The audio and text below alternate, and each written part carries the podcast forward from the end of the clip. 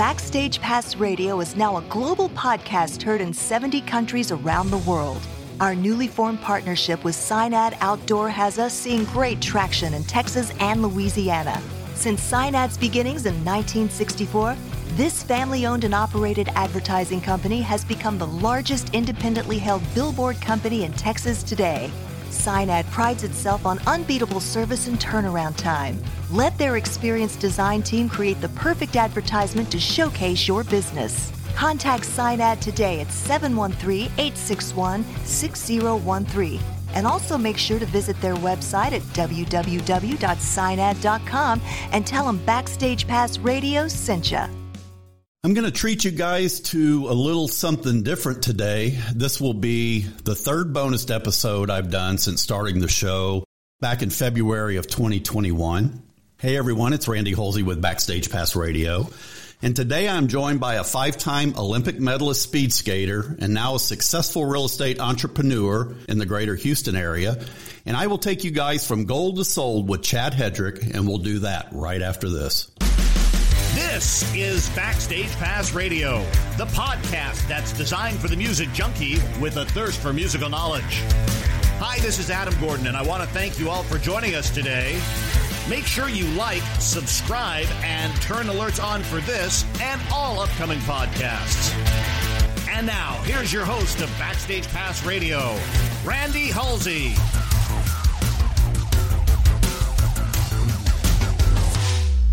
Chad, good to see you, buddy. How are you, man?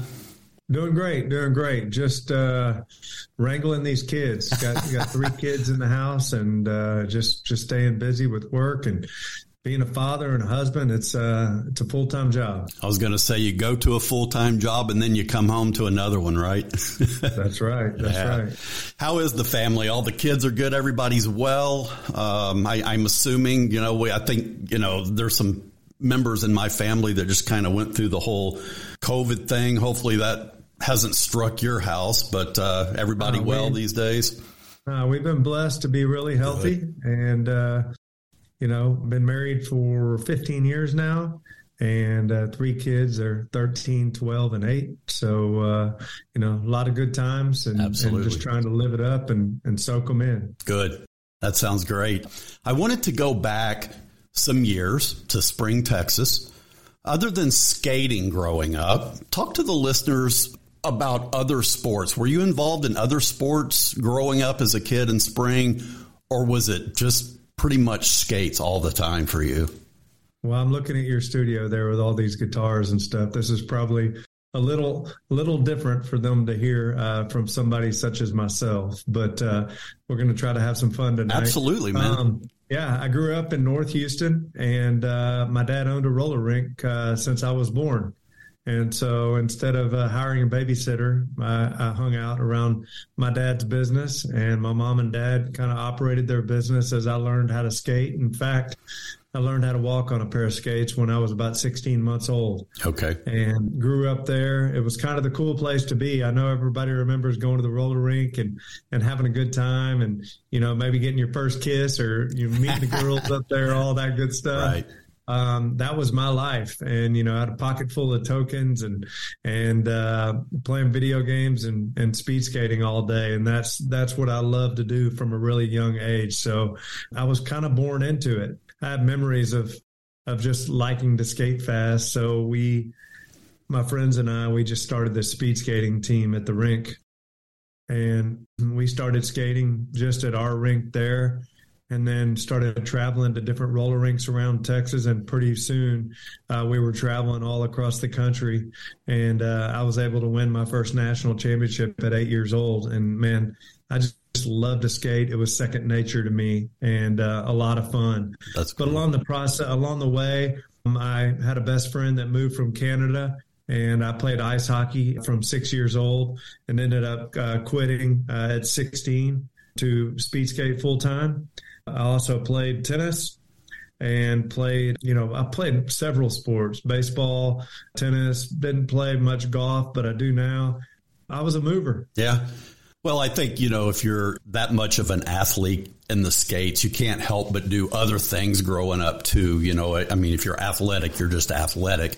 I was going to say that you mentioned earlier about skating, this topic of conversation and real estate is a little off topic for my show for sure. But I didn't mention to you before, but I have a couple of buddies that fight in the UFC. Actually, one is a retired fighter now, one is still in the UFC. And those were my other two bonus episodes oh, cool. that I did. And they, they did amazingly well, like just from a streaming standpoint. You know, I think, um. I think, uh, people, like some variety, even though I try to keep it, you know, in my little niche, if you if you will. But uh, you want to plug the name of the rink up there? I, am assuming your your mom and dad still own yeah, the, the rink. My mom right? and dad still own it. They've had a manager that's that's kind of managed the facility for quite a while, but it's called Skate Champions. It's in Spring, right in the Spring Klein area but yeah, uh, believe it or not, people are still skating. They, they line up around the corner 200, 300 people uh, for Friday and Saturday night skating session and having 30, 40 birthday parties a weekend wow. every every weekend. So it's, it's popular. Yeah. It's definitely uh, just as just as live as it used to be. We're just old fuddy duddies and we don't know it. yeah. Well, you know what's funny is that you mentioned that about growing up in the rink and getting your first kiss in the rink. I mean, I, I grew up at the skate the Alameda Skate Ranch. That yeah. that was my place back in the day and there's a guy, and you, your family, you might even know Norm that owns the Bear Creek roller rink. I know it's a small circle, but anyway, he owned the, um, the rink there down in Alameda, down 45 right. South. But, uh, you know, it was like every Friday and Saturday night. That's the only place I can remember ever wanting to be was in the skate rink. Yeah, that's where it, I grew it was, up. It was a lot of fun, a lot of fun. Absolutely. Um, yeah. I wanted to find out if you had this crazy skating ability. Mm-hmm. Just for, and I know you started out really early, but or was it more something that you had to develop over time? I, am sure it was a combination of both. I, I don't want to, I don't want to speak for you, but but yeah. talk a little bit about what you were blessed to do, and then what you really had to work at as it relates to skating. Well, I can I can kind of relate to the guitar players out there because I tried to learn how to play the guitar years ago. Okay. okay. And I picked it up, and I always like to have the nicest equipment, the nicest uh, the nicest stuff. So I know that if I work hard, anything's possible. Right. Sure. Absolutely. Well, I, I tried to learn how to play the guitar. I think I did it for six months, learned a couple songs, and I just hit a plateau. I just mm-hmm. couldn't do it. Yeah and it kind of defines answers your question there you, you you can have the work ethic and you can do it for many many many hours mm-hmm. but ultimately you have to have the work ethic and you have to have the skill sure. and in my case i definitely had the work ethic and uh, god had blessed me with uh, with you know, obviously a parent, parents that owned a skating rink, number one, I had uh, access to the best equipment. I had a facility to, to train at. And then, uh, man, I was just blessed with this, with a talent. And I knew from a really, really young age. And, you know, you, you can pick up a guitar and, and know if you're sure. ever going to do something or not. Yep. It's, uh, it's black or white, right? Yeah. Well, and it's interesting that you say that because I've talked to, people that are local artists, some that you may have even heard of just because we're, you know, local to Houston here. And I've also had four time Hall of Famers on my show. And whether it's skating or whether it's music, these people that get to that level of musicianship or that level of skating or whatever the widget is, whatever the talent is, they know it and they find it at a very, very early age, right? It's not usually something, oh, well, it just happened when I was 27 years old, right? I mean, it, it starts young and it sounds like it started very young for you as well. Well, I can tell you, I, I, knew I wanted to be the fastest speed skater in the world when I was eight years old. So um, it was it was not a surprise that I had I had a road ahead of me. Sure, um, but I'll tell you, um, especially in my world, when you're racing people, the work ethic and the talent, but also, I mean, the determination when you're lined up against somebody and there's, you know, 400 meters or 800 meters left and you're looking at them in the in the eyes and you're digging deep for just a little more power, Absolutely. a little more stamina. Yep. That is something that uh, was was a gift of mine. I was I was really raised that hey, second place was the first loser, believe it or not.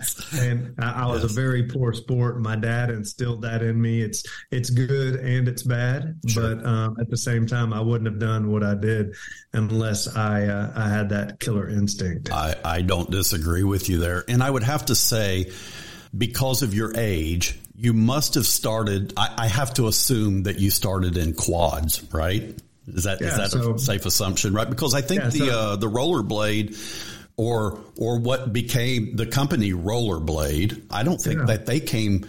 I don't think they commercially introduced the inline skate yeah, until so like '87 or something like just that. Just to put it into perspective here, you know, I I started on conventional roller skates at 16 months old, skated all growing up competing, doing all that. In 1993 is when uh, rollerblades came out, inline skates, and we figured out that uh, we could skate a lot faster with those, but they weren't the the skates with the three or four wheels. They were longer five wheel models yes. that you know you could grip a little better, and you mm-hmm. had a, a bigger uh, uh, area to push off of to create more leverage into the ground, so you could go a lot higher speeds.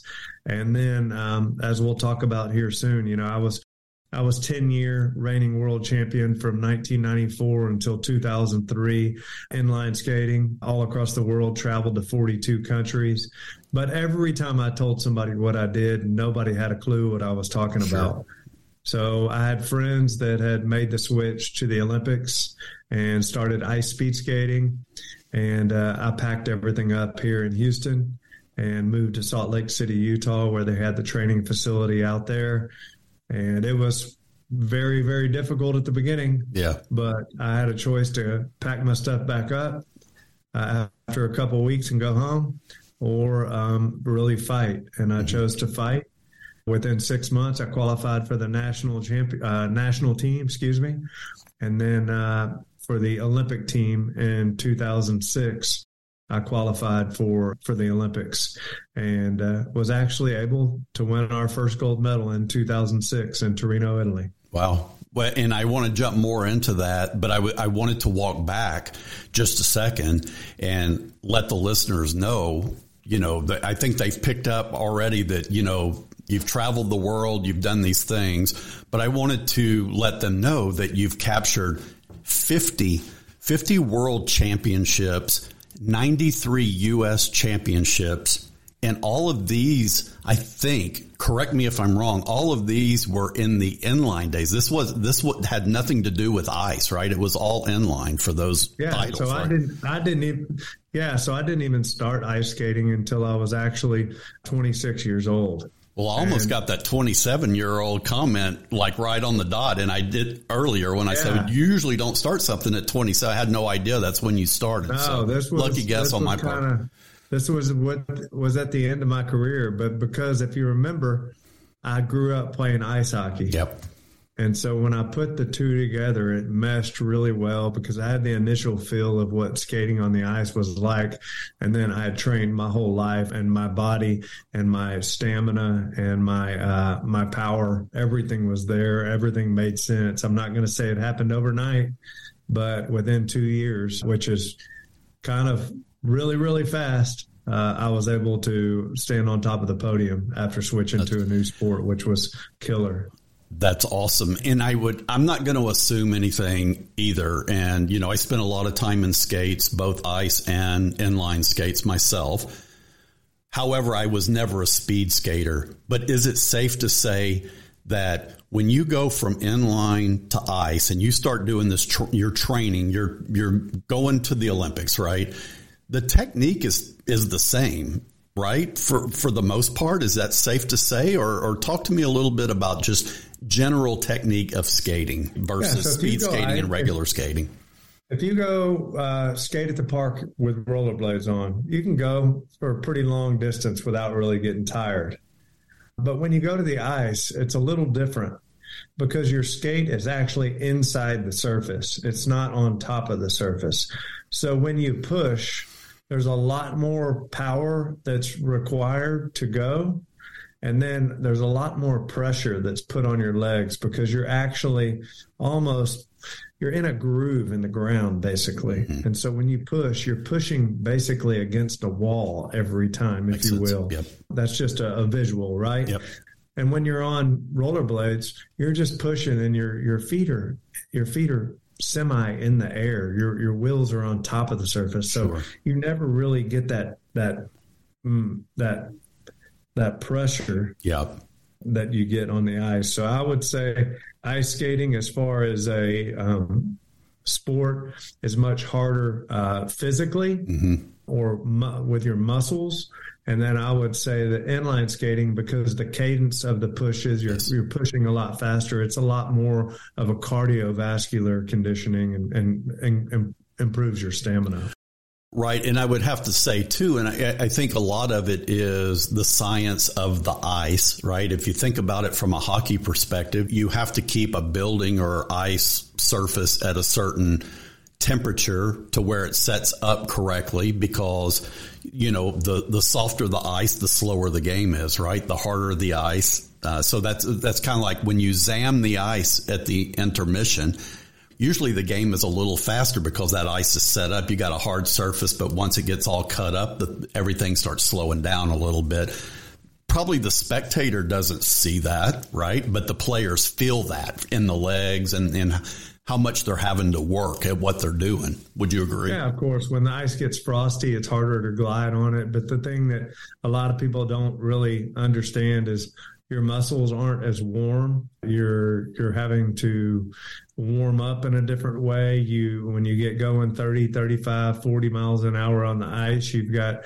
this cold air hitting you in the face it's just a completely different, completely different animal. I always say, like you said, hey, it looks the same, but you know, and I say it's always like like tennis and racquetball. Mm-hmm.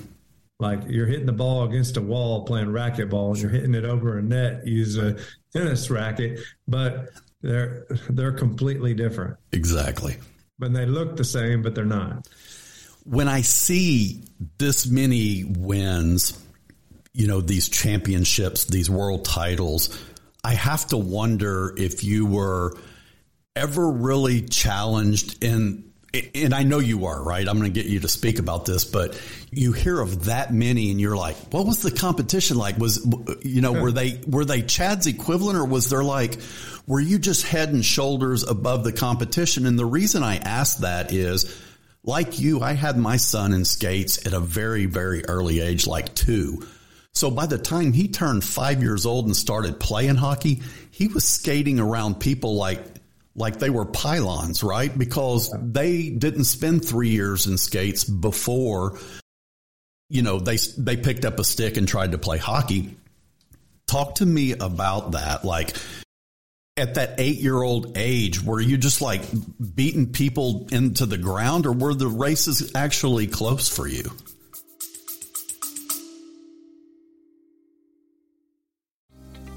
Have you been thinking that you may need a little exercise in your daily routine while having a little fun doing it? I may have the solution. Hey, it's Randy Holsey here with Backstage Pass Radio. And about six months ago, I purchased an electric bike from Ecotric and just thought about using it as a way to kind of get the blood flowing a few days a week. And to my surprise, I find myself on the bike just about every day. Not only am I getting a little exercise each day, but I'm also having a fun time seeing the neighborhood and maybe some areas that I probably would never have seen before I got the bike. Today, my family owns four of these Ecotric bikes, and we're looking to add a few more soon. Make sure to check out the link in the description below for more details.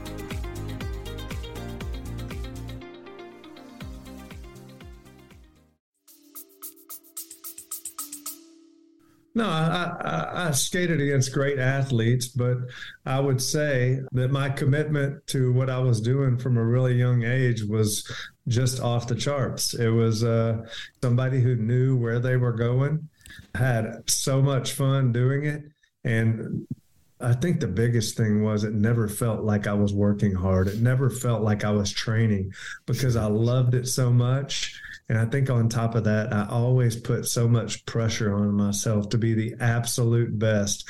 If I were to lose once, I would put so much pressure on myself that it would never happen again. Mm-hmm. And like my dad told me, my dad told me growing up, he was like, not only was second place the first loser, he said, they may beat you one time, but they're not beating you twice. Yeah. And he was exactly right because I got to a point where I was winning every time and that was normal. But when I lost, something was wrong. Yeah. And I put so much pressure and I put the X on my back every time mm-hmm. I went out there. And I think that's what drove me to be so so good Makes was sense. that I expected that out of myself every time. And high expectations are not a bad thing.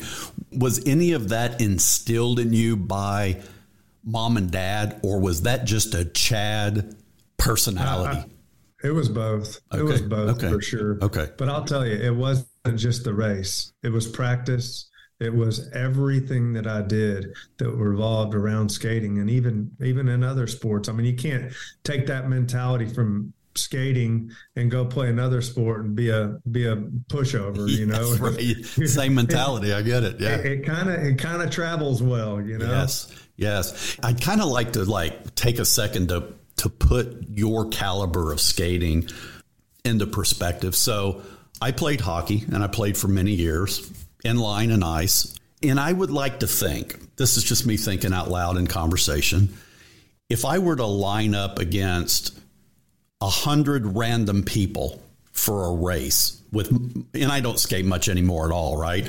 I would have to think that somewhere between nine I would probably win I would beat 97 of those people, right? Just because they weren't at the same level as me. Then I think of some of the people I played with and against and out of those same 100 I could probably only outskate 20 of those guys from a speed perspective, right? So you can see how it it just shifted. Like the random public, I'm beating everybody. When you get to playing with people of your caliber, I'm maybe 20% of them I can outskate.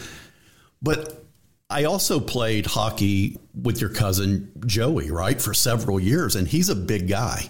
Just frame wise, he, he was a big guy.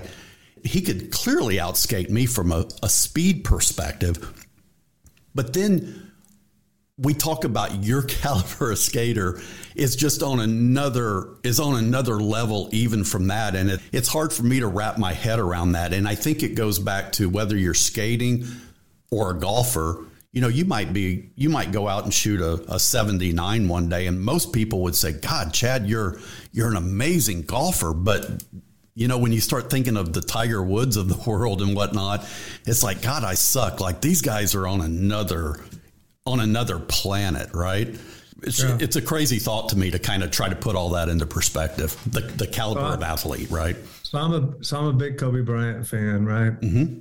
And he's got a show on uh, on Netflix. Actually, it's an Olympic, uh, either Olympic or World Championship uh, show where they they put all the best in the world together.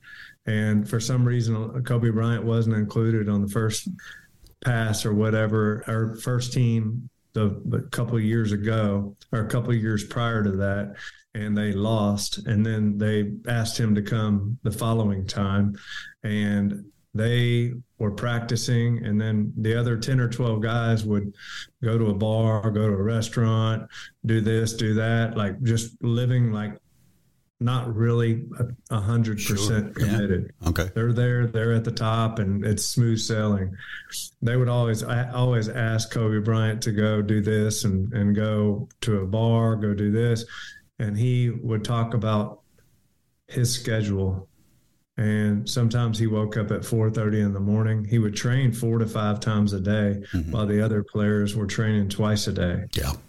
And that fierce mentality we all know michael jordan but uh, kobe bryant if i look i remember being like that and going and doing the extra things like i call it the dirty work the stuff that people Don't refuse do. to do yep to, to, to be great. That yeah, extra, absolutely. That that extra mile an hour, that extra 0.02 seconds, whatever it is, that's what it takes. And some people can do that, and it feels like training. Mm-hmm. And some people do that because they want to crush you. Yeah. And I was the guy that wanted to crush you. yeah.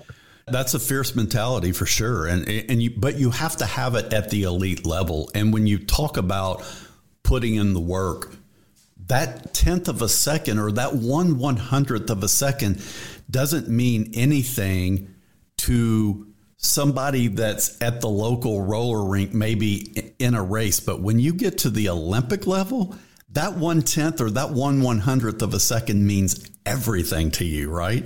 And and if right, would you? Would, I've, would, I've, got I've got a silver medal right over here. that right proves it, me. right? That is 0.02 seconds Jeez. behind Canada. Yeah. And those are the things that I'm sure you beat yourself completely up over at some point in time. That that two tenths of a second, right? Yeah, ah, two hundredths. Two hundredths of a second. Yeah. okay. um, you know, this was this was a team event that we were in, so it was like, uh, you know, it was three guys together, but at the same time, I mean, that is like a, a hair. Yes. Absolutely. over a over a th- over three thousand meters, 0.02 seconds is a hair. Unbelievable, unbelievable that the competition is that close for that long of a of a skate. Yep, for sure. We and I was Go I was gonna I was gonna say we'll talk more a little bit more about the DP technique in a minute, but besides the technique, forget about the DP technique. What makes a skater faster for the most part? Does that question even make sense? I'm not sure if I even phrased the question right, but faster faster isn't always faster. Okay. That I know that's confusing.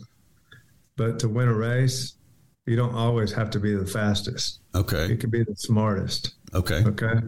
If you're playing another sport, um, there's ways to work around maybe not potentially being the best. Maybe there's a guy in the NFL who's not the fastest and he's a receiver, but he runs the best routes. Okay. Or he's, you know, the guy Peyton Manning may not have the strongest arm, but he's a student of the game, right?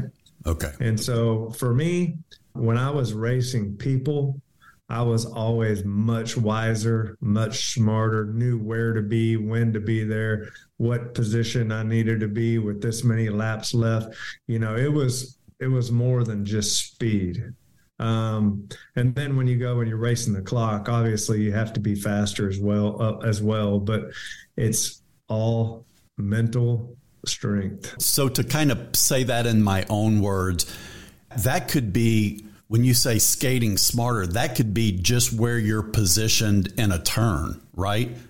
Tighter yeah, in no, a turn or wider in, in, a turn or whatever. You're right? in second place with four laps to go, or you're you're avoiding the traffic to waste a lot of energy passing and and you know messing around with all the all the other guys in the pack or whatever. Everybody's got their own strategy, but I always knew where to be and when to be there. Sure. And I always knew how to avoid like the the trouble. That makes sense. And so every sport has its own own little thing, you know. Sure. When I look at Peyton Manning, I don't think he's a great I don't think he's got the strongest arm, but look, I mean, he was one of the best quarterbacks ever. Everybody's got their own little thing that they're great at but yeah, for me, it's, it's not who's the strongest. I mean, there was guys that were way stronger than me that, you know what, I'd whoop their tails. Yeah. And I was more efficient. I knew where to be, uh, when to be there. And it's about a lot more than just, just going fast. Sure. And you could even talk when you talk about Wayne Gretzky, somebody like that, if we relate this to an ice hockey conversation, Gretzky was not the fastest skater by, by any stretch of the imagination, but he had a vision of the ice that nobody else had. Instinct. He saw things that instinct and passing lanes and things like that that people of his caliber even didn't even see. That's what yeah. made him so great. Yeah. I mentioned earlier the DP technique. This is a little bit more technical of a conversation, but I did want to touch on it uh, because I do have a lot of uh, skating friends and a lot of ice hockey buddies that will definitely listen to this. And when I say DP technique, this is short for double push. Yeah. And for the listeners, the inside edges of the skates is kind of what you know where you would would generate speed. In hockey and speed skating you're kind of angling the skates. If you can picture this in the mind's eye you're angling kind of in a a V position your feet are in a V position and the push is is kind of where you're generating the power of the skate. Talk us through the double push chad. What does mm-hmm. that mean when when somebody like that's just an average joe skater push it. They know they have to push to get the skates going. What does a double push mean in your world? Well, first of all, this isn't anything I created. Okay, this okay. was a God given talent, a God given ability, and and and technique that I used.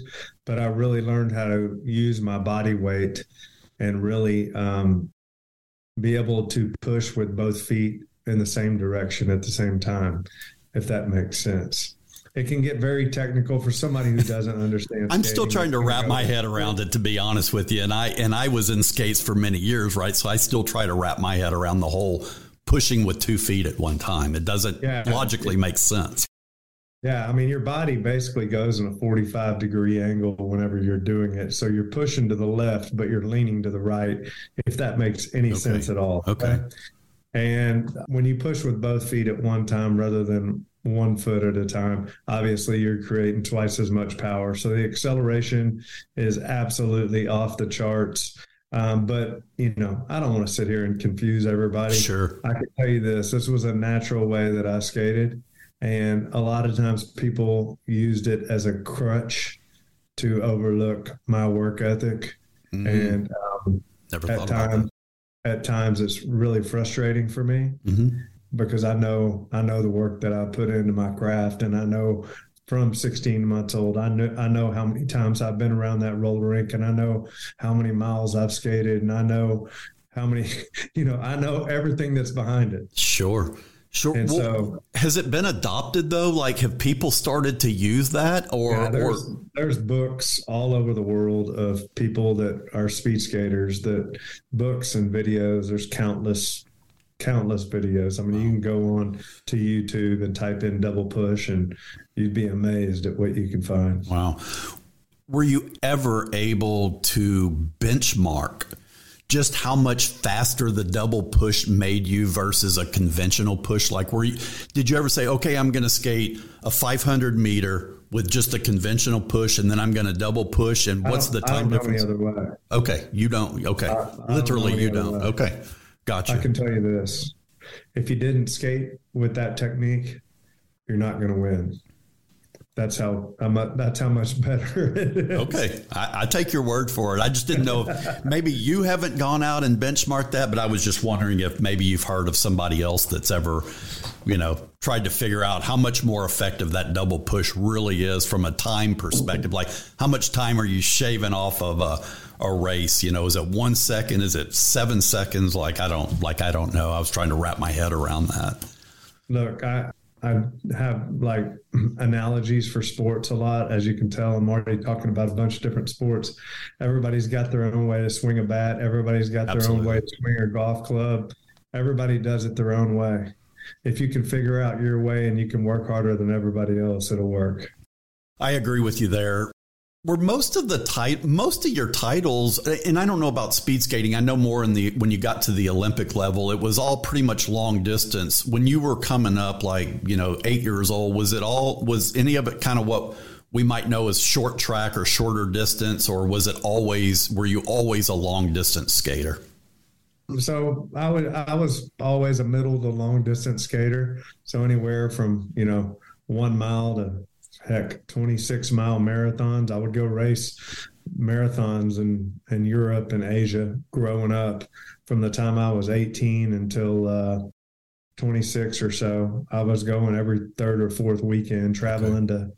to uh, you know while my friends were having house parties at high school i was traveling all over the world. It was a crazy life. I wow. didn't go to my i didn't go to my uh, homecoming. I didn't go to my prom. I didn't do a lot of stuff and that's that's what's frustrating knowing the stuff that I skipped to be the best and everybody's saying it's only because of the way that you skated.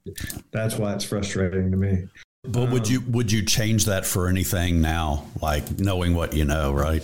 Uh, I have people that come up to me often and they say, Chad, we had no idea what you were doing in high school, but now we wish we would have been doing it with you. Right. Got it. So yeah, it's it's gratifying. Yeah. Talk briefly about your relationship with uh, six-time Olympic medal recipient Derek Parra. Yeah, so I grew up and and skated with Derek quite a bit on inline skates. He was always, uh, I think he's six, eight years older than me, I believe. And uh, he was always the guy that that I had to beat to be the best.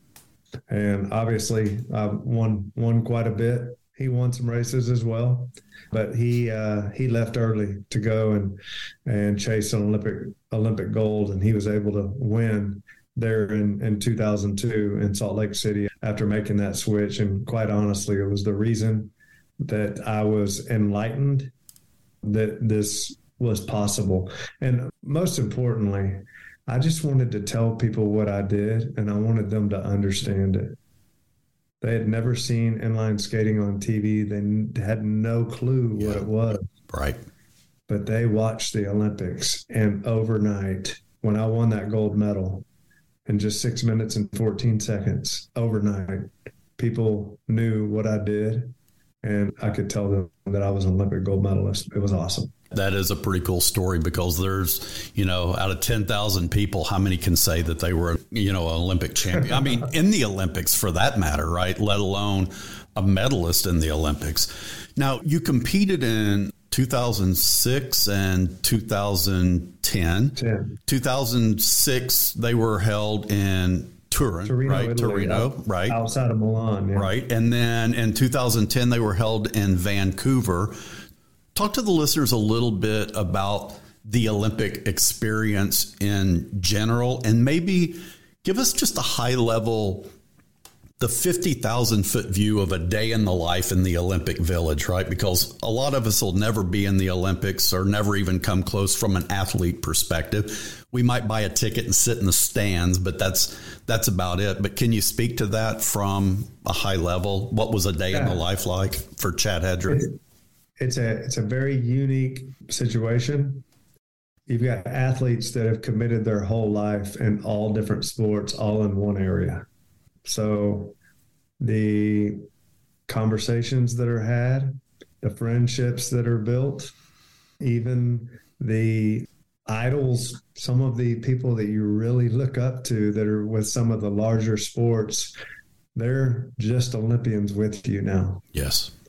I remember having lunch with Sidney Crosby, who is, you know, one of the best hockey players uh, sure. currently. Maybe it could be at one point of all time. And I realized that these guys are they're just like us. Yeah.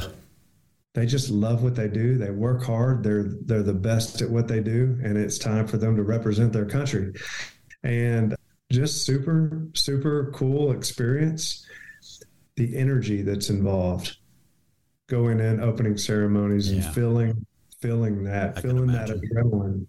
I, I really feel like part of the reason that I won an Olympic gold medal was because um, that race was the night or was the night after I walked in opening ceremonies.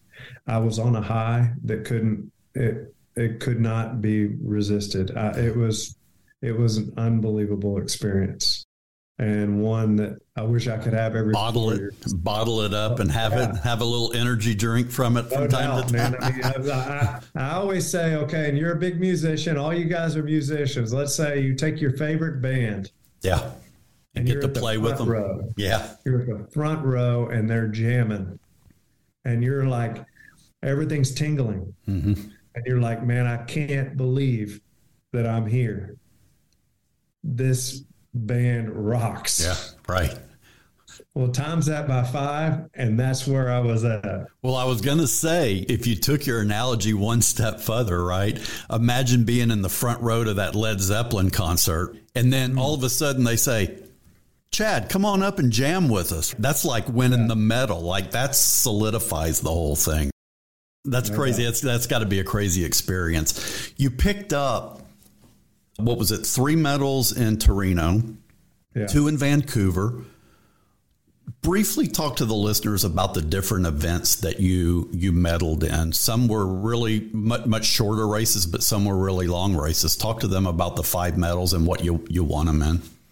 Yeah, so I, I really trained specifically for three different races, um, but over the, those two Olympics, I actually skated five different races. So it was challenging because, as you would imagine, there's different training for different distances, different types of whether you're doing explosive jumps or whether you're lifting a lot of weights or you're doing really long bike rides to get as lean as possible because you're doing long distance. Uh, a lot of the races just require different types of training. Mm-hmm. So for me, I was able to do really good in the long distance races, which were more more of my specialty.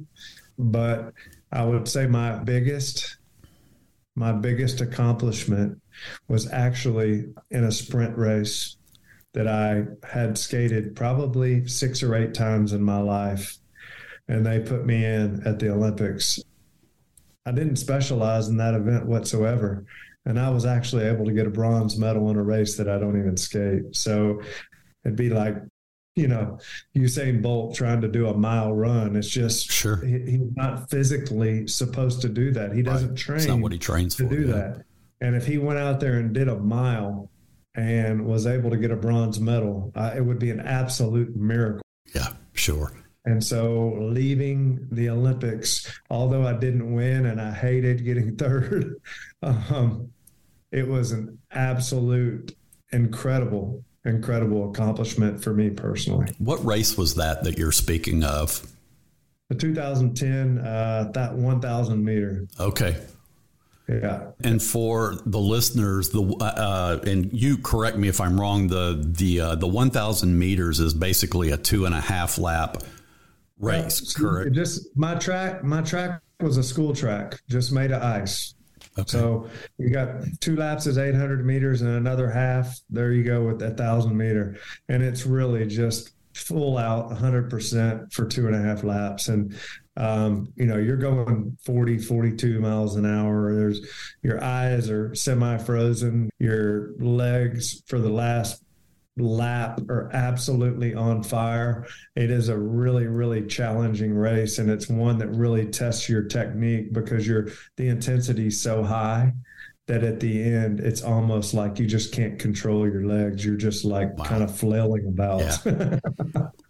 Let me, in my own words, try to put this in perspective for the listeners. So we we talked about a thousand meters, two and a half laps of a a high school foot, uh, you know, a high school track, right? Imagine that.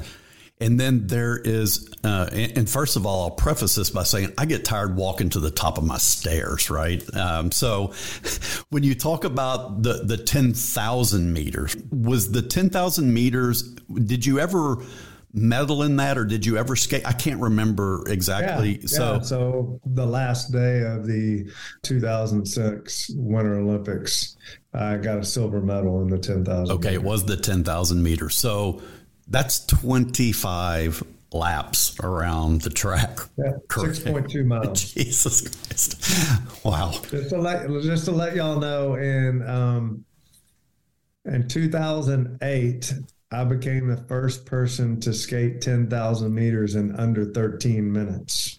Unbelievable. So that, that tells you how long it is.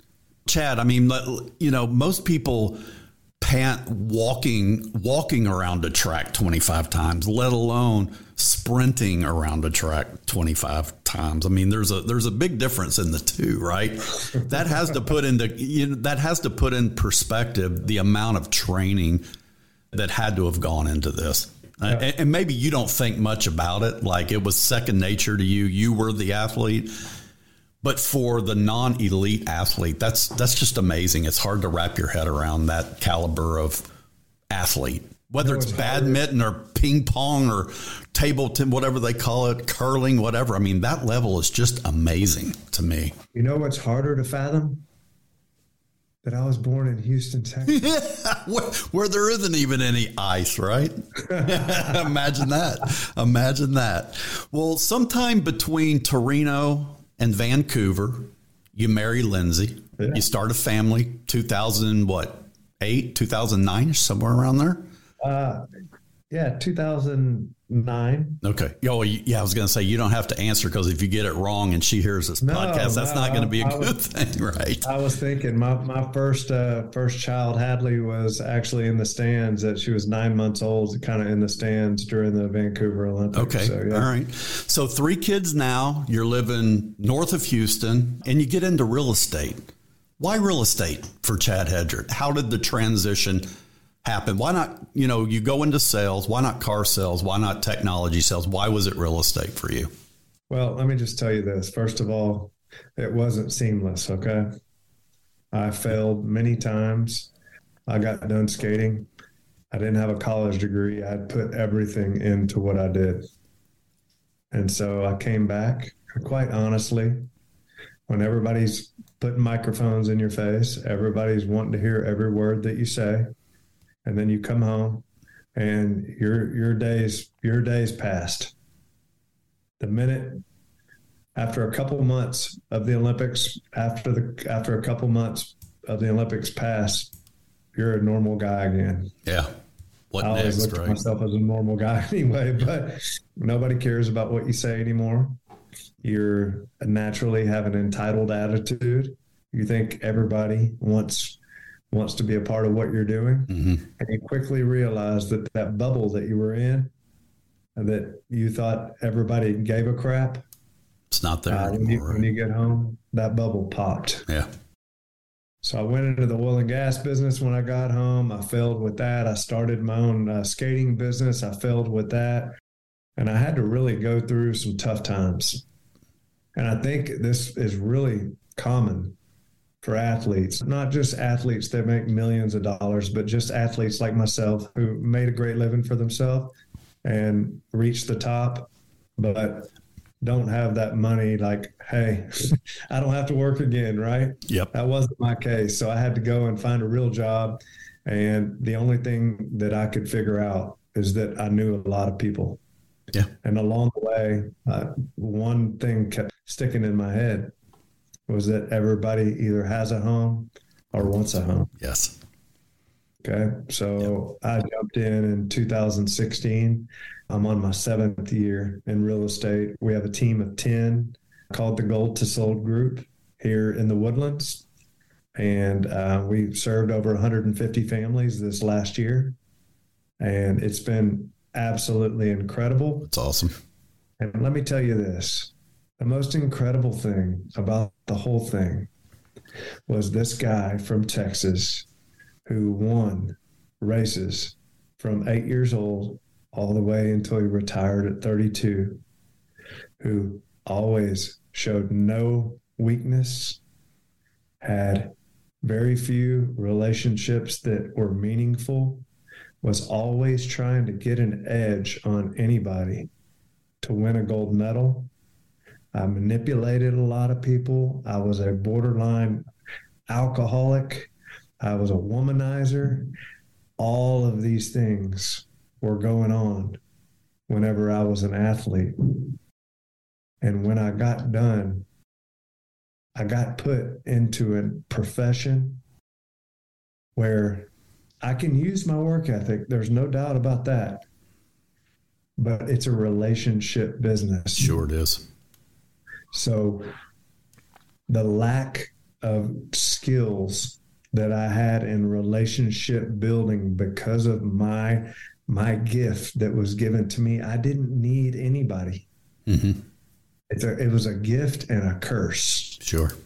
But my therapy today is that I have relationships with people because God has placed me in real estate. And every day I wake up to nurture and create relationships to help people. And how cool is that? I love the story, man. And I'll tell you why I love the story. You, you may not realize this, but you and I are basically poured out of the same mold. And I say that, you know, we're, we're both hockey guys, we're both skaters you I probably worked at the guitar a little bit more than you, but we're both aspiring musicians, right? And I'm also in sales for a living. I sell technology, and that's what I've done. I went from an engineer from a technical guy into the sales side of the business. And I've been in the sales side for about 17 years now.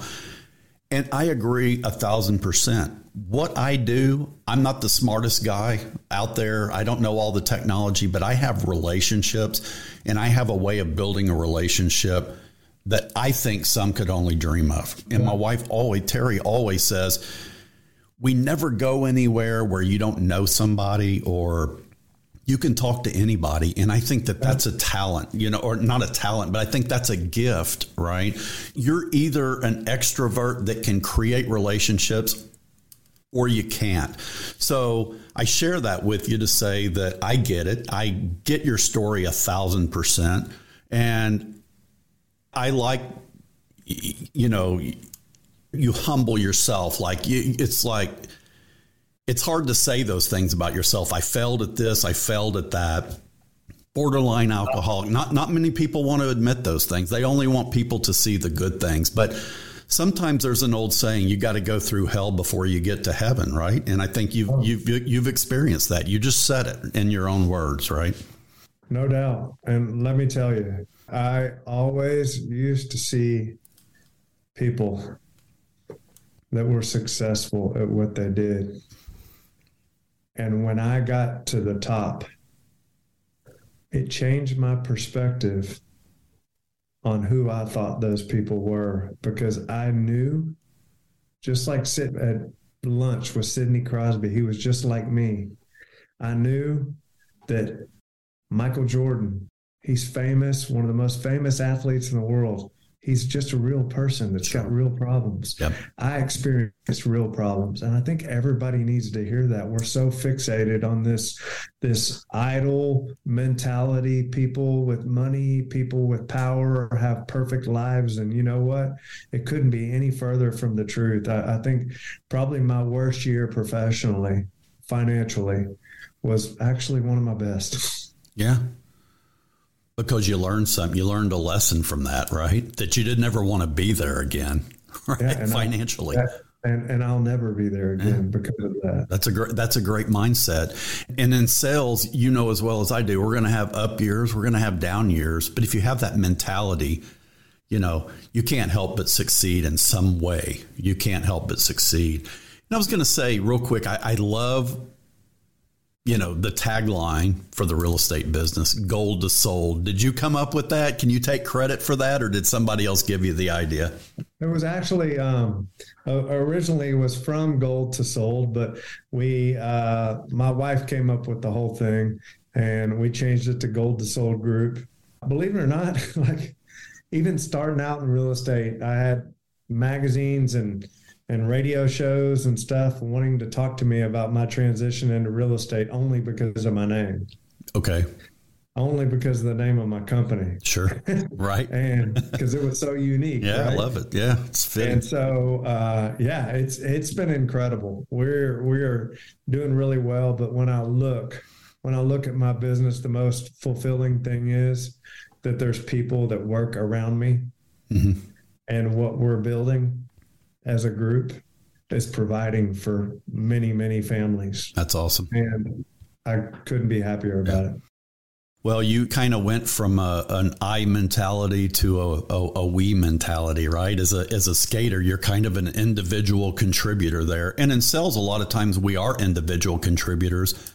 But you said it best. You know, you're part of a great real estate group, and you can't you you can't work in something and be successful without a great team of people behind you, even though you might be the facing person for that client. There's still a lot of stuff that goes on in the back office that has to happen, right? Oh man, a lot. Yeah, yeah. A lot. and that, that can be a whole nother follow up podcast. We can talk about the whole gory details of, of real estate. But tell me real quick what your group do you guys specialize in a certain in this I'm not a real estate guy, so I preface my question yeah. by, by saying this. Uh, but but but do you guys focus on commercial, residential? Like, what do you focus on in the Gold to yeah, we, group? We we focus on residential real estate. Okay. So um, anywhere from like Inner Loop all the way to uh, probably Huntsville.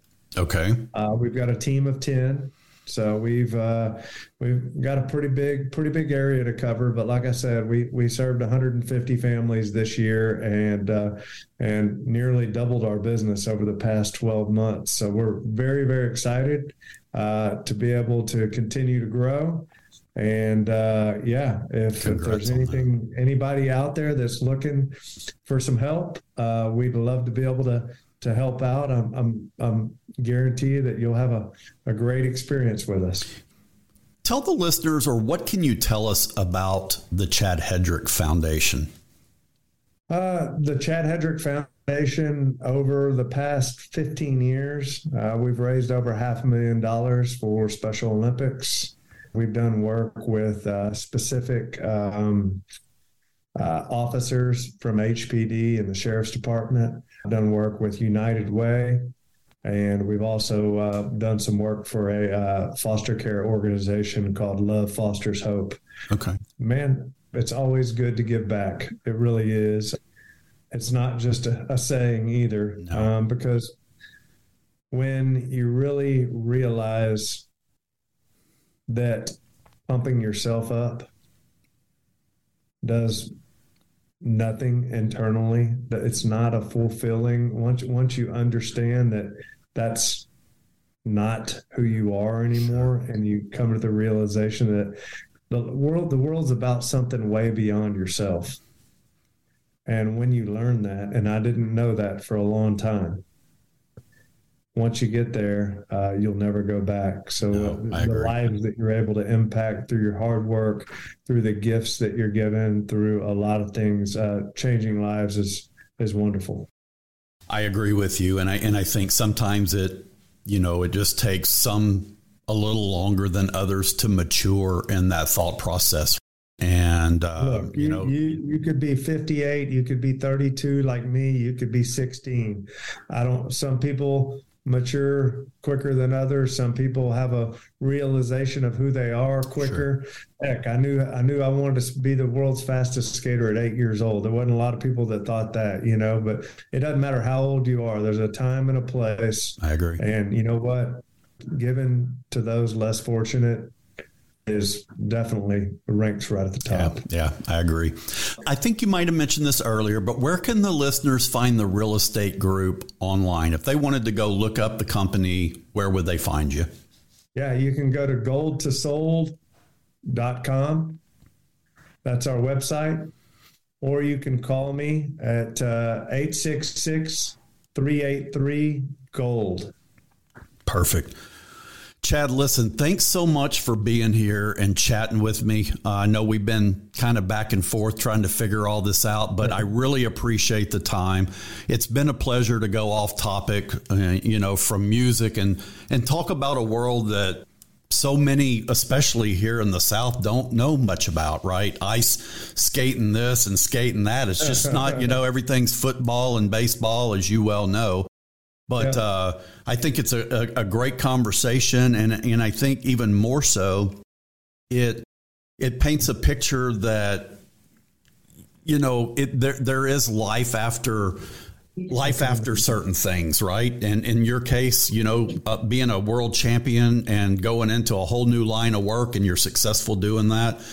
That's kind of what the podcast is all about, just painting a, a positive message and, you know, I, I, it's a great story, man. I appreciate you sharing it with with yeah. me and the listeners. Well, it was wonderful chatting with you, and uh, certainly appreciate your time as well. I'll, I'll check out the show in the future. Yeah, for sure. As always, I ask the listeners to like, share, and subscribe to the podcast. Also, make sure to follow Chad on all his social media outlets, including goldtosold.com. You can find us on Facebook at Backstage Pass Radio Podcast, on Instagram at Backstage Pass Radio, Twitter at Backstage Pass PC, and on the website at BackstagePassRadio.com.